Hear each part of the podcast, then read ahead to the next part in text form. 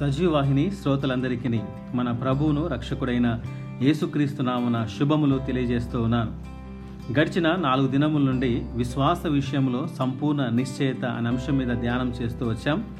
ఈ దినము చివరిగా విశ్వాసములో సంపూర్ణ నిశ్చయతలో జీవము గల వాక్యము గురించి ధ్యానం చేద్దాం. హెబ్రి పత్రిక పదో అధ్యాయము పంతొమ్మిది నుండి ఇరవై మూడో వచనం వరకు విశ్వాస విషయంలో సంపూర్ణ నిశ్చయత కలిగి యథార్థమైన హృదయముతో మనము దేవుని సన్నిధానముకు చేరుదము. విశ్వాస విషయంలో సంపూర్ణ నిశ్చయత కలగాలంటే నీ చేతిలో ఉన్న వాక్యం దేవుని మాటలని ఆ వాక్యములో జీవమున్నదని తెలుసుకోవాలి. వాక్యమును చూస్తే చాలా సులువుగా ఉంటుంది కానీ వాక్య ప్రకారం జీవించట అతి కష్టమైనది.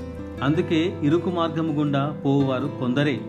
ఈ పవిత్రమైన వాక్యం తల క్రిందనో చేతిలోనో మరే చోట కాకుండా హృదయంలో ఉంటే ఈ వాక్యం మాట్లాడుతుంది నడిపిస్తుంది బలపరుస్తుంది ఆదరిస్తుంది నీ జీవితమును కడుతుంది.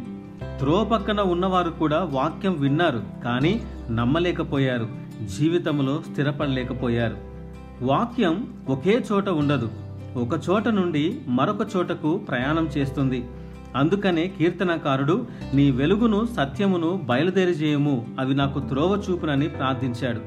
యోహాను రాసిన సువార్త నాలుగో అధ్యాయము నలభై ఆరో వచనం నుండి యాభై మూడో వచనం వరకు గమనిస్తే కపెర్నహూములోని ఒక ప్రధాని దాదాపు ముప్పై కిలోమీటర్లు ప్రయాణం చేసి కానాకు వచ్చి తన కుమారుడు చావ సిద్ధమై ఉండెనని నా కుమారుడు చావక మునుపే రమ్మని యేసుని వేడుకొన్నప్పుడు యేసు నీవు వెళ్ళుము నీ కుమారుడు బ్రతికి ఉన్నాడని అతనితో చెప్పాడు.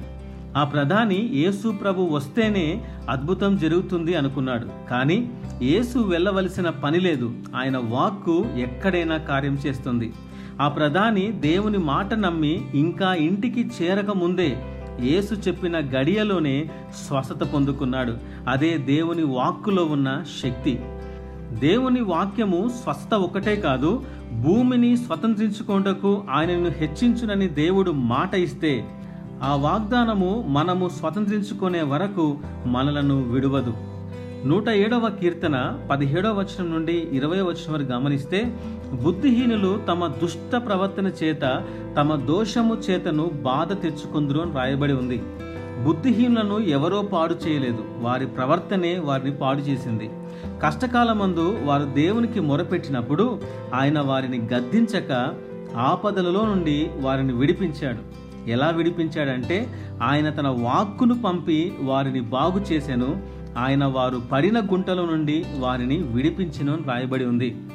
ప్రియ విశ్వాసి నీవే స్థితిలో ఉన్నా అది రోగమైన బలహీనతైన హీనదశ అయినా కృంగుదలైనా మరేదైనా నిన్ను విడిపించేది లేవనెత్తేది బాగు చేసేది బలపరిచేది ప్రోత్సహించేది నడిపించేది దేవుని వాక్యం ఒక్కటే అది తప్ప ఈ సృష్టిలో మరి ఏది కూడా లేదు.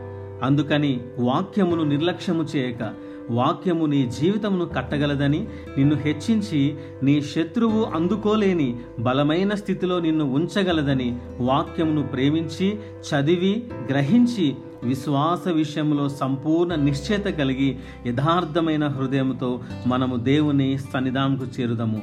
ఇట్టి మాటలు దేవుడు దీవించునుగాక. అమేన్